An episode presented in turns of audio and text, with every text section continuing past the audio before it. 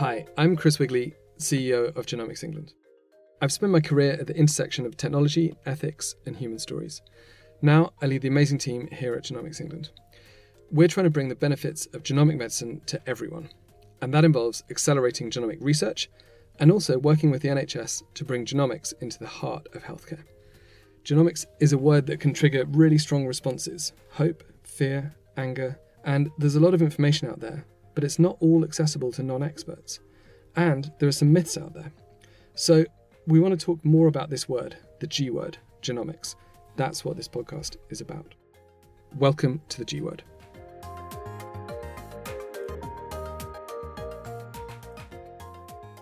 So it's my huge pleasure to welcome to the G Word today Professor Fyodor Urnov, who is a professor of molecular and cell biology at the University of California, Berkeley, and the Director of Technology and Translation at the Innovative Genomics Institute, working closely with Professor Jennifer Doudna, who, of course, famously won the Nobel Prize in 2020 for gene editing. And we're going to dive into all of this. But um, Fyodor, welcome to the podcast. I'm delighted to be here. So you are working right at the cutting edge of science now. Um, you're out in California, how did you get there? Just help us help us frame how young Fyodor came to uh, the University of California, Berkeley. When John Lennon was asked what is the Beatles' secret, and he famously said, "If we if I if we knew, we'd form four separate bands and manage them." I read the right book at the right time. Just like Jennifer, I was amazed to discover. I at the age of thirteen, I read uh, Jim Watson's Double Helix. Uh, in retrospect, uh, reading it from the vantage point of today, there are a lot of things there that make me go pale with anger at some of the things he says there, but it's it's impossible not to fall in love with the double helix itself. The, the molecule is is uh, eternally beautiful. There's there is an aesthetic to the double helix that's uh, sort of self-explanatory. I promptly told my uh, literature professor linguist parents that I'm never following in their footsteps, and that the rest of my life will be spent studying DNA, which is what ended up happening. I, I then right place, right time is the motto on my coat of arms, even though I don't. Studied in the USSR uh, as it was falling apart, but benefited from an amazing educational system that it had. Found myself in the States at a magnificent uh, graduate program at Brown, then a postdoctoral research fellow at the National Institutes of Health, and then again, my right place, right time was recruited by my mentor to the biotechnology sector. I didn't know what biotechnology was, to be honest with you. I thought I'd study the fundamentals of DNA for the rest of my life. And 20 years ago, found myself here in California, surrounded by uh, a bunch of folks just like me, fresh out of our PhDs, uh, hungry to do good and completely unaware of how much we don't know that we don't know. Then, over the next 15 years, rode the wave of deeper understanding into the genetic basis of human disease to build a toolbox for targeted genetic engineering, which is now, of course, what we call CRISPR gene editing. And then uh, good fortune smiled on me again when um, I was uh, humbled, to be honest with you. I don't really know what, what word to describe it when Jennifer Doudna, uh, the scientist who, together with Emmanuel Charpentier, probably made the most important scientific discovery of the 21st century, and I speak about all of science, not just genetics. Uh, when Jennifer Doudna described to me her vision for the Innovative Genomics Institute, and she described it, quote, as making CRISPR gene editing the standard of medical care available to all who need it. And honestly, uh, I, I after I reattached my lower jaw to my face, I, I, I, joined immediately and uh, ever since have been working in her institute, reducing that magnificent vision to practice.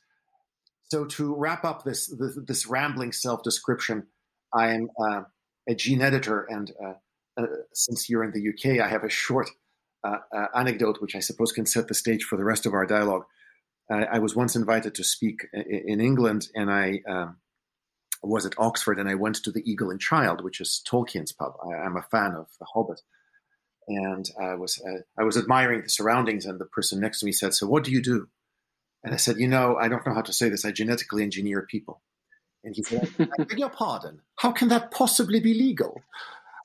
and I just remember thinking, Um, we have a long ways to go to, to to to get people to understand that we're not really you know building you know elves uh, but in fact we're trying to help people suffering from terrible dis- disorders uh, that they were born with or that they have acquired. So yeah i'm a gene editor. My my life's work uh, here with jennifer at the innovative genomics institute is to genetically engineer people using crispr. There you go. And um, it's a it's a very well aligned uh, mission with uh, us here at Genomics England, which is to bring the benefits of genomic medicine to everyone with um, a strong uh, focus on that final word, uh, everyone. Um, so, we, I guess, today in our operations are really about reading the genome and understanding what that can tell us about um, why someone is sick, working with the NHS and helping to try and make that better, working with researchers to try and find new things that we can do on that basis talk to us a little bit about how we go from reading the genome to editing it. I guess you know we could talk about this for five hours, but maybe the five minute version of what did Jennifer and Emmanuel you know win the prize for? How does how does the technology sort of basically work, and um, then we can maybe go on from that to think about some of the different uh, applications in um, in science and medicine. Gene editing got its name by precise analogy with word processing. And whether you use Google Docs or Word, uh, your audience practices daily the act of opening a, a piece of text in front of their uh, in front of their eyes on the computer, and then using a keyboard to write whatever they want or change the text. Gene editing is exactly that for a person's DNA, except there are only four letters on the keyboard: A, G, T, and C. There is also a backspace and you can do uh, Control C, Control V. So you can delete text if it causes disease, and that in fact has been done in the United Kingdom using CRISPR uh, for a severe disorder of the nerves and the heart with a jaw-breakingly polysyllabic name, TTR amyloidosis. And scientists and physicians have developed a way to get rid of the disease causing gene using CRISPR deletions. And you can also change one letter that causes a disease, such as an immune deficiency or a disorder of the blood or a blindness. And yet again, scientists have actually done that clinically by, uh, for example, injecting CRISPR directly into the eye of, of, of folks or uh, using CRISPR to create a mutation that protects them from disorders of the blood. And then, of course, you can, you know, I mentioned Control C, Control V. You can paste DNA, and uh, that approach is rapidly heading to the clinic as well, where uh, we can use CRISPR to give somebody a whole copy of a gene that they desperately need. For example, if if they cannot clot their blood normally, or if they were born lacking the normal copy of a gene that helps their cells function. So I went through this um, set of specific examples about the connection between word processing and uh, helping helping human beings to really emphasize the extent to which we've gone from the realm of metaphors, you know, word processing for DNA, uh, reading the genetic code of life, to real world specifics. In the UK, Genomics England has reduced to practice the formidable technical challenge of reading the complete set of ge- genetic instructions for tens and tens and tens of thousands of people and have computer scientists and geneticists teamed up to identify which letters have gone awry to potentially cause a disease. In parallel, sort of the, the word processor engineers have built a set of real world tools that have been physically injected into living human beings uh, in clinical trials in the United Kingdom and in the United States. Uh, and so far, it's looking very promising. So, taking a step back, Emmanuel and Jennifer uh, closed their Nobel Prize um, uh, winning paper in 2012 uh, with the following sentence. They said, We propose CRISPR Cas as a system that offers considerable potential for uh, applications in treating genetic disease.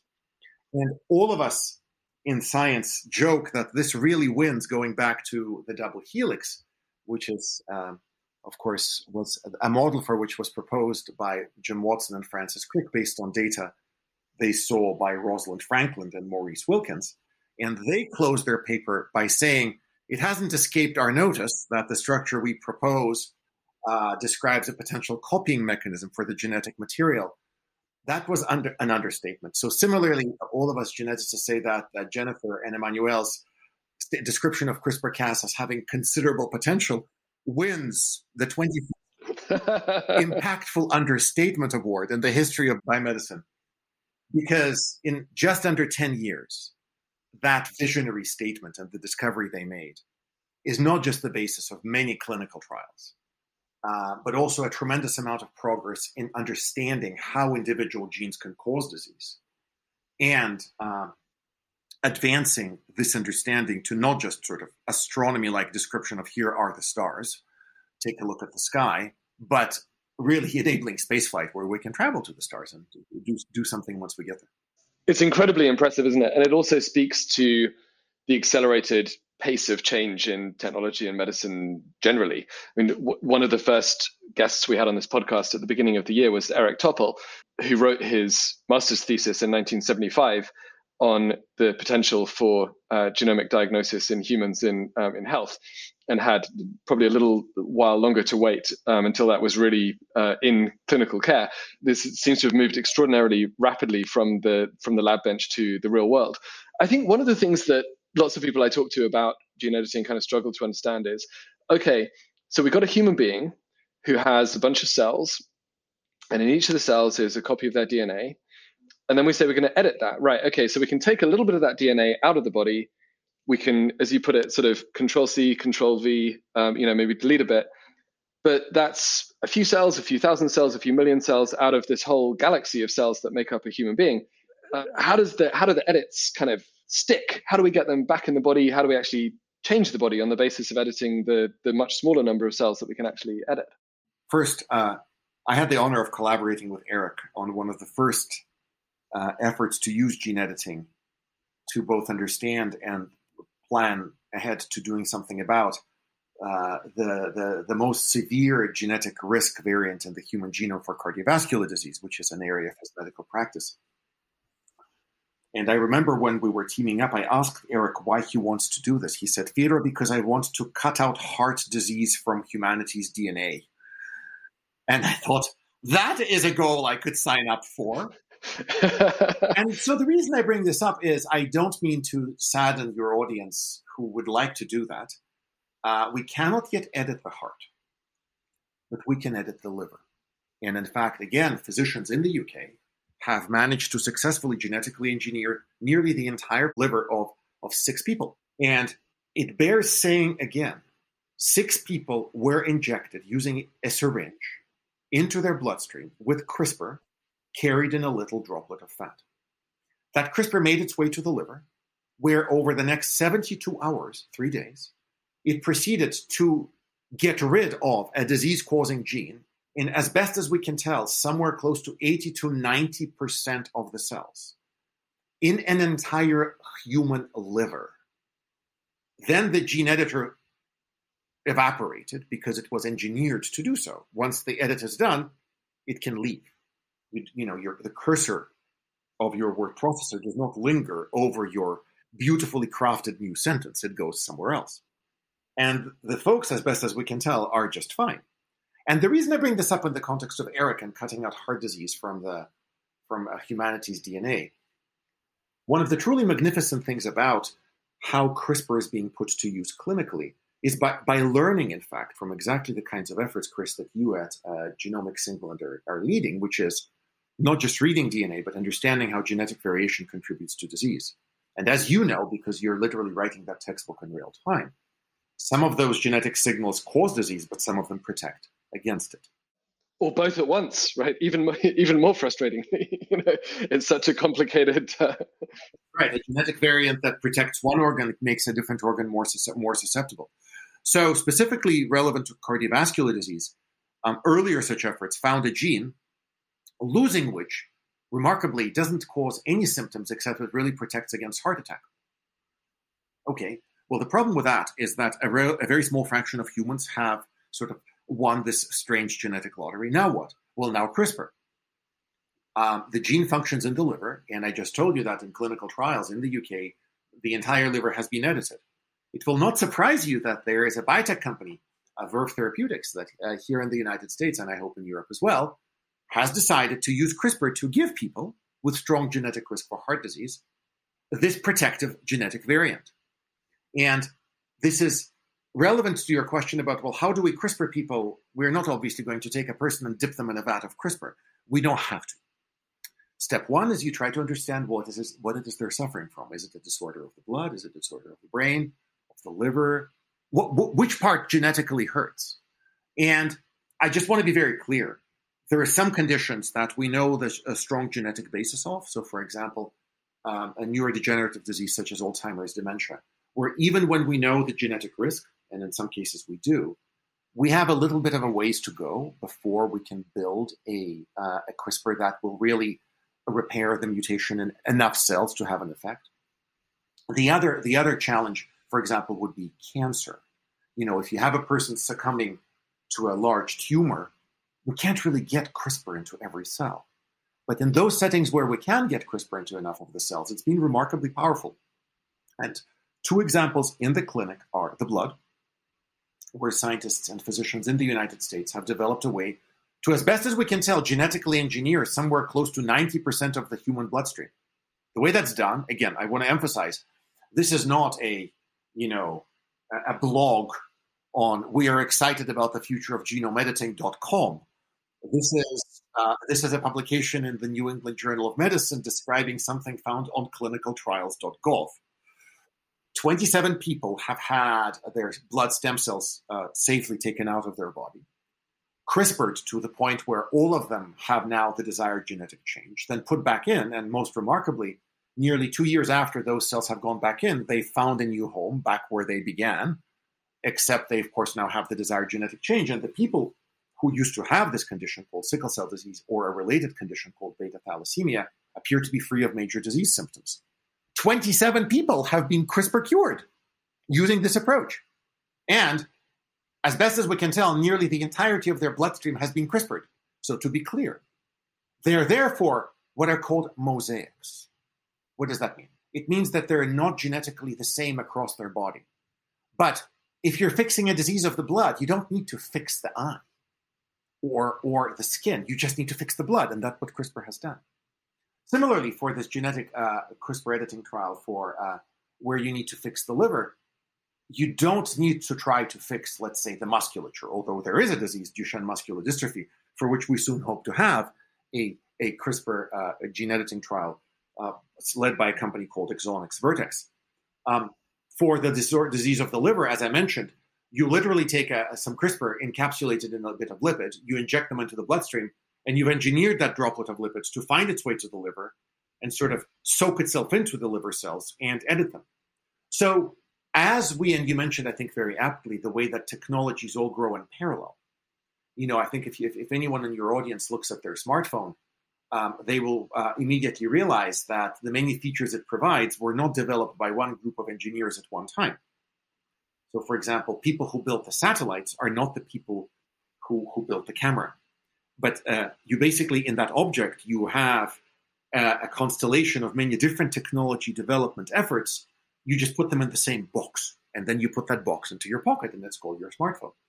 Similarly, for CRISPR, um, obviously it has to start with the efforts you're leading, which is you need to read a person's DNA, and you need to uh, solve the very sophisticated challenge. Again, kudos to you for making such a magnificent progress in trying to read, you know, the 6.6 billion letters of uh, DNA, and folks who don't routinely think about what it is 6.6 billion. If you if you take a, a, your DNA and if you read it one letter a second, like you go starting with the first one, like A G T, it'll take you a century to read your entire DNA. Human DNA is very long, so finding that the one um, uh, change that causes your disease is not a trivial challenge. So congratulations. So you obviously start with reading a person's DNA, then understanding where the change is, and for disorders of the blood, the liver, the eye, soon to be, we hope, the musculature, and uh, soon to we hope the lung. Uh, these are all active clinical clinical programs. Um, we can now fix it by either treating the cells outside the body and putting the cells back in, or by injecting CRISPR directly. And just to give you a sense, you know, we talk about genetic changes as driving disease.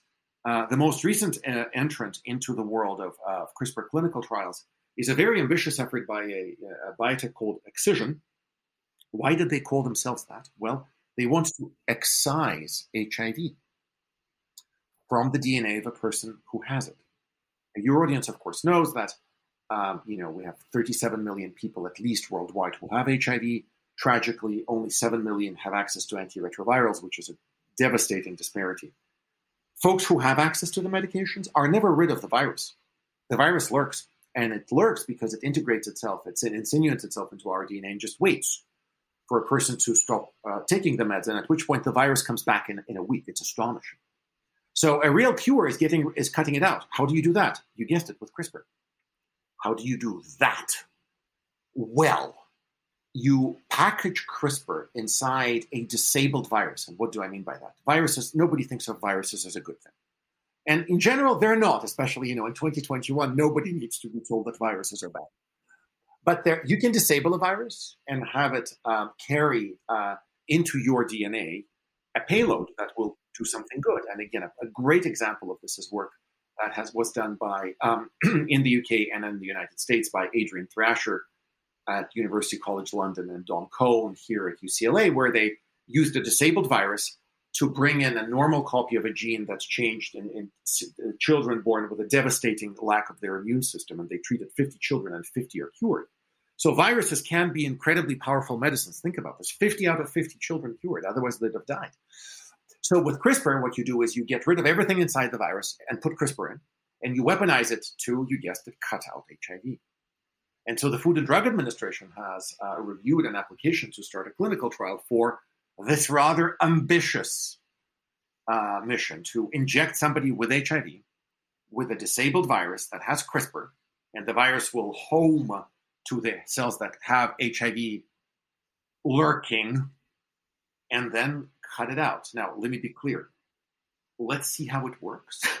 but I do want to emphasize the fact that this past regulatory review, and they, they the uh, one of the many strengths of the US FDA is they have no sense of They are they take incredibly seriously, right? They take patient safety first, and you know, passing by their radar uh, on you know a, a half-baked proposition is a non-starter. And the same is true of regulators in the UK, in Europe, and, and you know elsewhere. So the fact that the Food and Drug Administration of the United States reviewed this application and, and the trial is about to begin really speaks volumes to the fact that the regulators in the US, in the UK, are growing more comfortable with what CRISPR has done clinically. And it's it's maybe worth just touching briefly at this point on the difference between editing someone's DNA who is already alive and in editing what we sometimes call the germline of the DNA, which means that their kids will then also have this change in their DNA. And I guess I raise it at this point because for, I guess, a lot of our audience, they'll be thinking, hold on, HIV and CRISPR, and you know, there was the team in China that made the edits to the babies who were then born with the different gene in an attempt to make them um, resistant to HIV. So there's there's this, I guess, very basic distinction between making edits to the cells, the, the DNA of someone who's already alive, and making changes to that person and any any kids that they have, any kids that those kids have, and so on, and ultimately potentially, you know, the whole uh, human race. Just help us kind of contextualize this. Like, how how should we think about the the difference between gene therapies and kind of editing the human race, so to speak? You know, I, I suppose most people uh, have fantasies about time travel. So mine, um, until three years ago, was to fly back in time to tell Rosalind Franklin and then separately Gregor Mendel that they changed the world through their science. Both tragically, guys, you did it! You did it! both tragically died before they became aware of the fact that what Rosalind Franklin did to enable the discovery of the structure of DNA and what Gregor Mendel did to give us the laws of genetics really changed the world. So I said until three years ago because then something happened which makes me want to fly back to China to the lab of a person named Jiankui He. And then, uh, how do I put this politely? Uh, remove him from his laboratory along with all his associates before they embarked on this horrific egregious atrocity of allegedly engineering human embryos using CRISPR to then allegedly give the world two genetically CRISPR babies. And the reason I feel so strongly about this, along with pretty much, um, if I may, uh, the rest of the scientific community who works on CRISPR, is this was atrociously unsafe, self serving in a sort of Napoleonically hubristic sort of way, and completely medically unnecessary it's maybe unnecessary to point this out, but maybe helpful too that that, that includes the scientific consensus in China, right? This is not a uh, uh, China versus other countries thing. And so the reason is the following: we have just learned how to change human DNA ten years ago. we as a species are two hundred thousand years old. So gene editing to treat disease is not is not even in, in its infancy. It's like in its first minute of being born to say that we have no idea if or whether to use it to make changes to future generations, that we're not ready for that, would be the understatement of all time. I mean, this is the equivalent of taking our uh, ancestors who, you know, roamed Neolithic Europe and you know putting them in a tesla I, i'm honestly at a loss for a metaphor you know giving them a flamethrower and saying have a nice time. You know, what? I mean fire controlled fire can be a powerful thing um, but you need to understand what it can and cannot do. So first of all i think your audience must understand that we absolutely can put crispr to clinical use without touching future generations whether you edit the blood or the liver or the eye or the muscle or the lung. The first question the Food and Drug Administration or any regulator in Europe will ask you is Are you genetically engineering uh, what's called the germline, which is, tech, which is techno speak for? Are you going to change a person's DNA in a way where your genetic change will be transmitted to their offspring? And if you have evidence from your studies that that is a risk, your chances of getting into the clinic are exactly zero. So a risk of germline transmission is taken so seriously by the regulators that it's it's a it's a non, it will make it a non-starter. So first of all, CRISPR can be used clinically, is being used clinically without any measurable effect on future generations. Number two, across the world, legislators, scientific societies, have agreed with a pretty phenomenal level of harmony. It is not often that we as a species agree on something. This is, uh, you know, a, a unison that, that, that, that would make a professional chorus proud. There is at present no known unmet medical need that could be served by genetically engineering the future. And if such an unmet medical need ever to come to light, it cannot be practiced unless absolutely all other medical options, whatever the unmet medical need then emerges to be, have been exhausted. And I really want to emphasize I, I, I suspect some in your audience might say, Why are you preventing me from improving my child? Well, the person who wants to improve their child, because we don't know how to do that safely. And we have a responsibility before future generations to do no harm.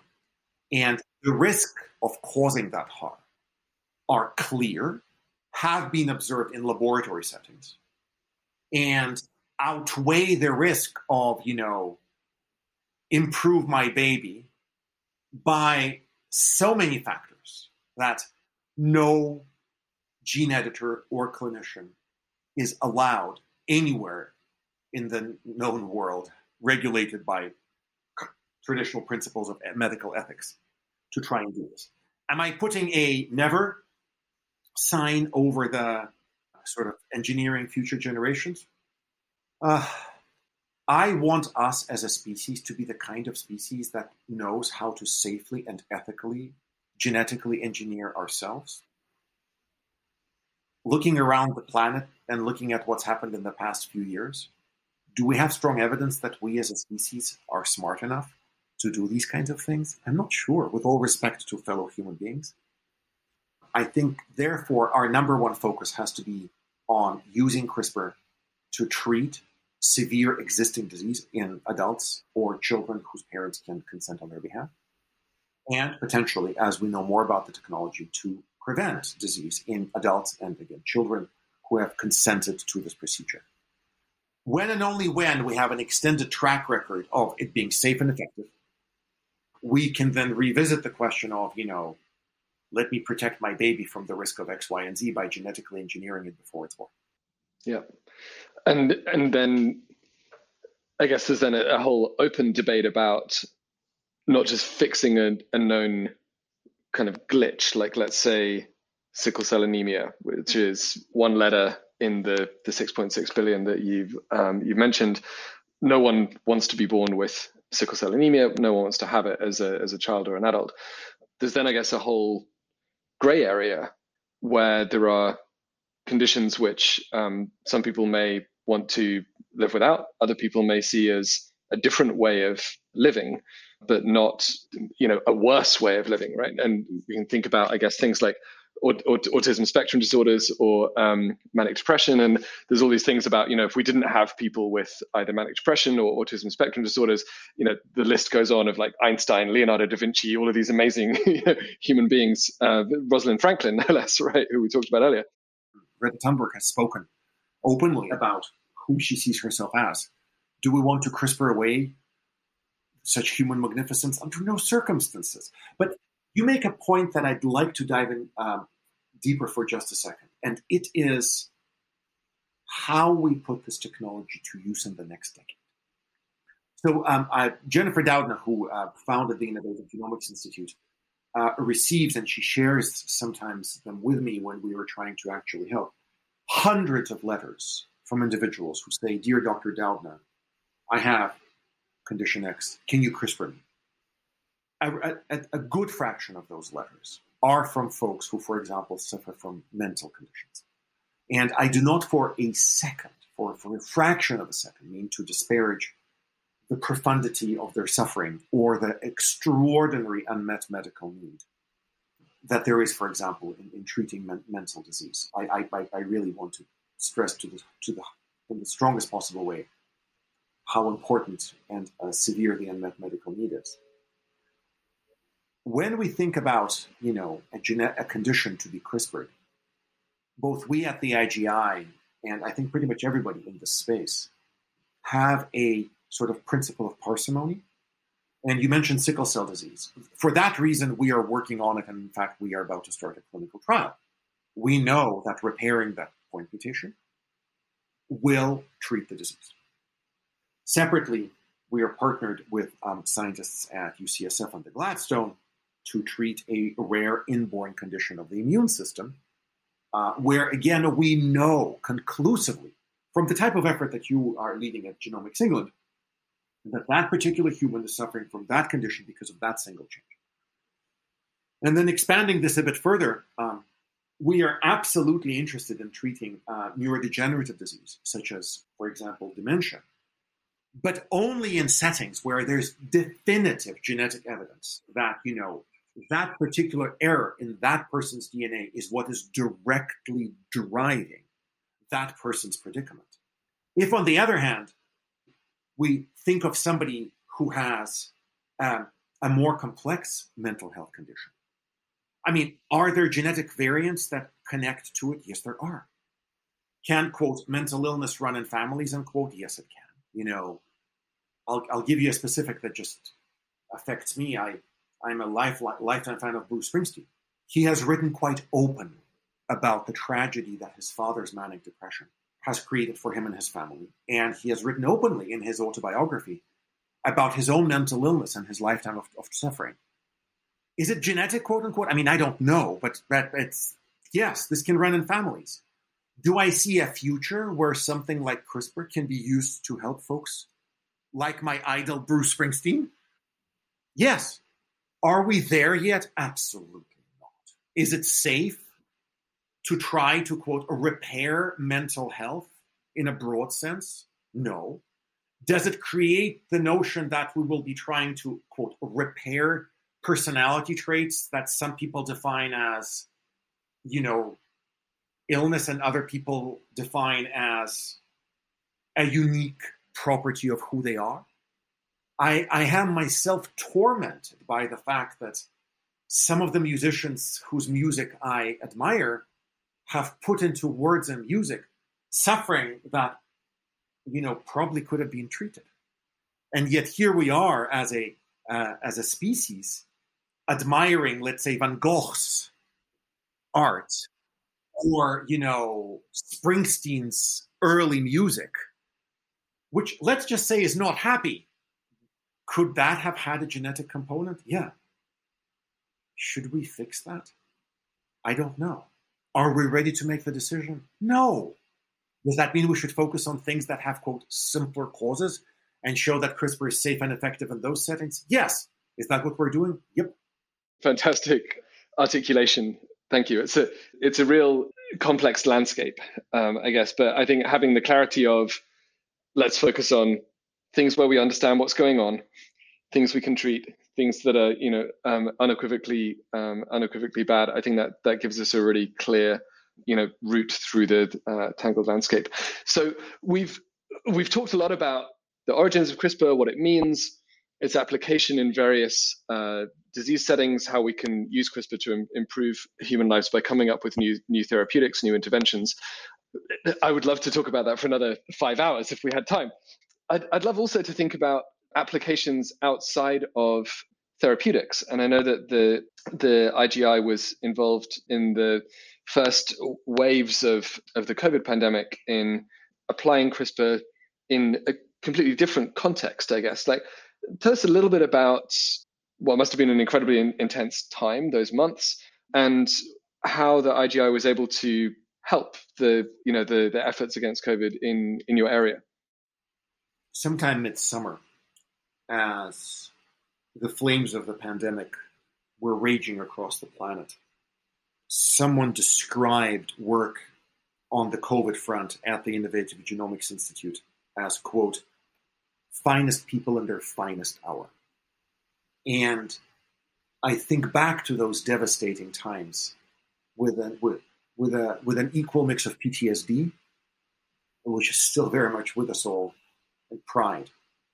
Why? Mid March, with an average time to getting a COVID test in Berkeley, California, home to the what has recently been described by Forbes as the number one university in the world, the average time to getting a test was two weeks. Nursing home residents could not get tested. Firefighters could not get tested. Folks in socioeconomically disadvantaged communities living in congregated housing could not get tested. And into the this terrible gap you know, frankly stepped the United States and worldwide a community of academic scientists.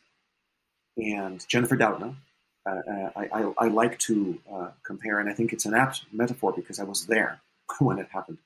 The national sort of symbol of the United States is a, a gift from the people of France, which is the Statue of Liberty, uh, holding up a, torch. Liberté éclairant le monde, right? Liberty illuminating the world.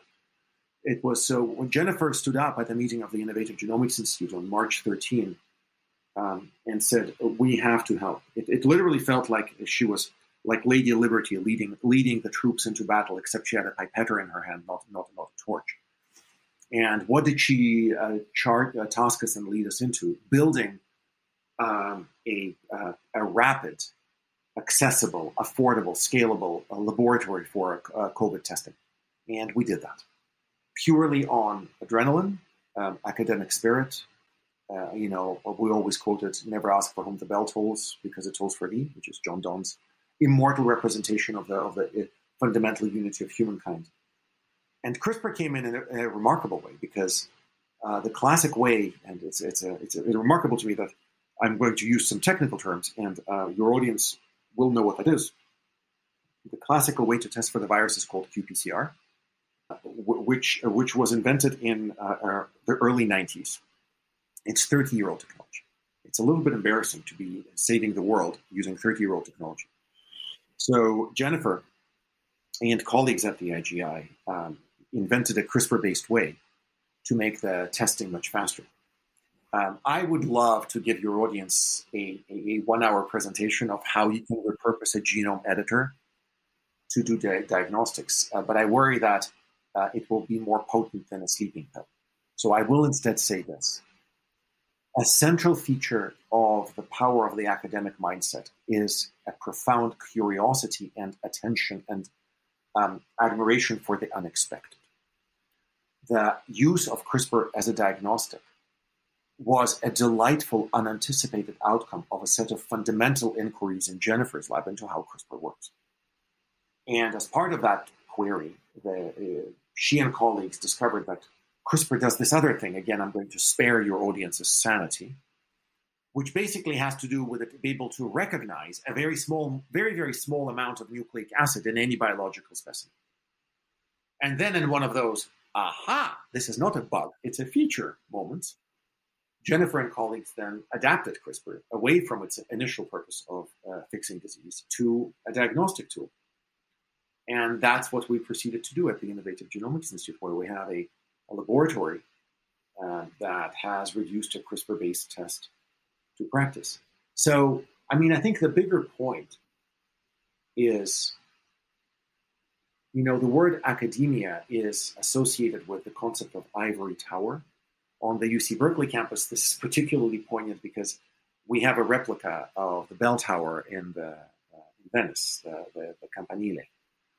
Uh, so we have almost a stereotypical idea. Um, but as Jennifer's discovery at UC Berkeley of CRISPR, which is a, a changed the world, and uh, the more recent work at the IGI of CRISPR-based diagnostics, we should stop thinking of uh, academia as the realm of disheveled uh, scientists covered in dust in their basements, staring with fondness at some obscure problem. That's simply not true. It's a division for the Innovative Genomics Institute, which is joined between UC Berkeley and UCSF, is to accelerate the path of curiosity-driven discovery, such as CRISPR, or a diagnostic based on it, into the into the real world. And I really, really want to emphasize we're, we're not alone. You know, the, the world over, um, in the UK, in Europe, in the United States, in Canada, um, this interface between academia and the world of what we call translation, which is putting things into the real world, is uh, really it no longer looks like a like a like a wall where you have to throw things over that wall and and and, and hope that whatever you throw over the wall does not just break, but the wall has melted. The wall has really melted, and, and, and it's, it's an extraordinary feeling. I will I don't think I will ever forget the moment when uh, a Berkeley firefighter uh, wearing full garb, full protective garb, uh, uh came to the IGI to bring specimens to test for virus from the Berkeley Fire Department. And we got an email that said, you know, thank you, thank you for letting us, helping us be safe and helping us come back to our loved ones. Uh, it, I don't really know how to uh, explain the feeling except to say it's very motivating to keep doing that. And that, of course, is what we are about. And it, it, it raises, and this is probably a whole separate podcast worth of questions, but it also raises a, a question around how we measure impact in research, right? There's how many nature papers have you published? You know, there's have you got tenure? There's maybe things like patents, um, but also there's I think working back from you know how many people have you helped and in what way? You know, we've we've talked about spin out companies, we've talked about collaborations with biotech companies, we've talked about code bases that we can open source that other people can then um, use. It feels like there's almost all of these incredible uh, pathways of light coming out from research that we somehow need to find the right way to um, to measure. But um, if you have the answer to that, uh, please put it on the back of a postcard. uh, the only thing I will say is this there is this word biotech, and then there's this word academia. It's fine.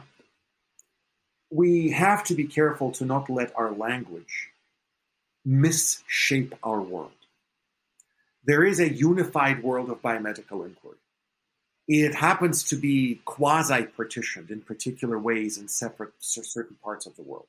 And I'm not advocating for the destruction of the current system of pharma, biotech, and academic labs.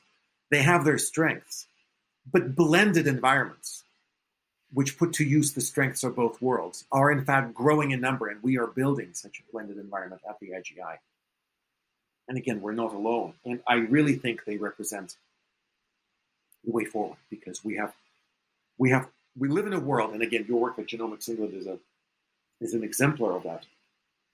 here you are uh, reading DNA in partnership with NHS in a way where you've directly been able to impact the, the, the, the, health of your fellow Britons.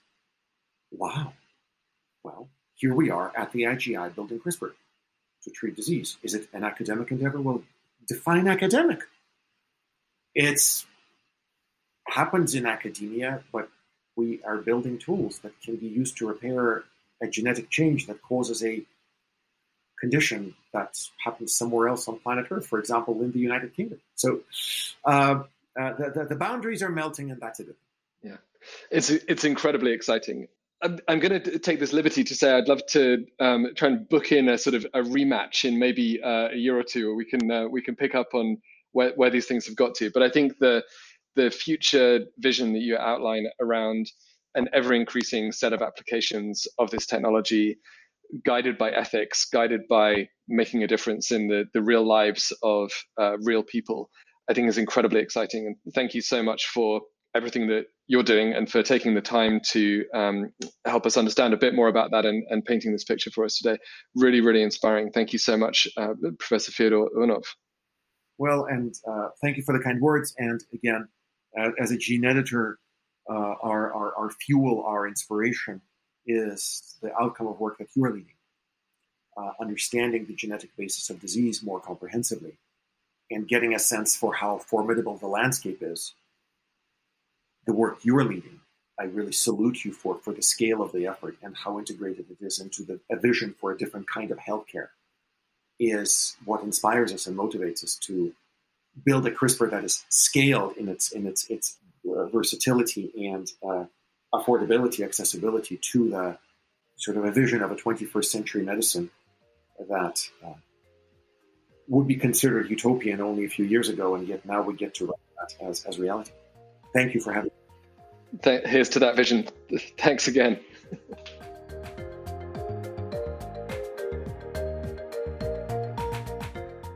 Well, that's all for this episode. Thanks for listening to this discussion about the G word and for joining us on this journey to highlight and debate the implications of genomics as it comes to the mainstream of healthcare and society.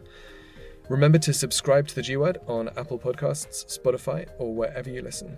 If you have views on these topics, if you have a suggestion for someone we should interview, then do write to us at podcast at genomicsengland.co.uk. And do remember, if you've enjoyed listening, that giving us a five star review really helps other people find out about the series. I'd appreciate it very much. See you on the next episode of The G Word.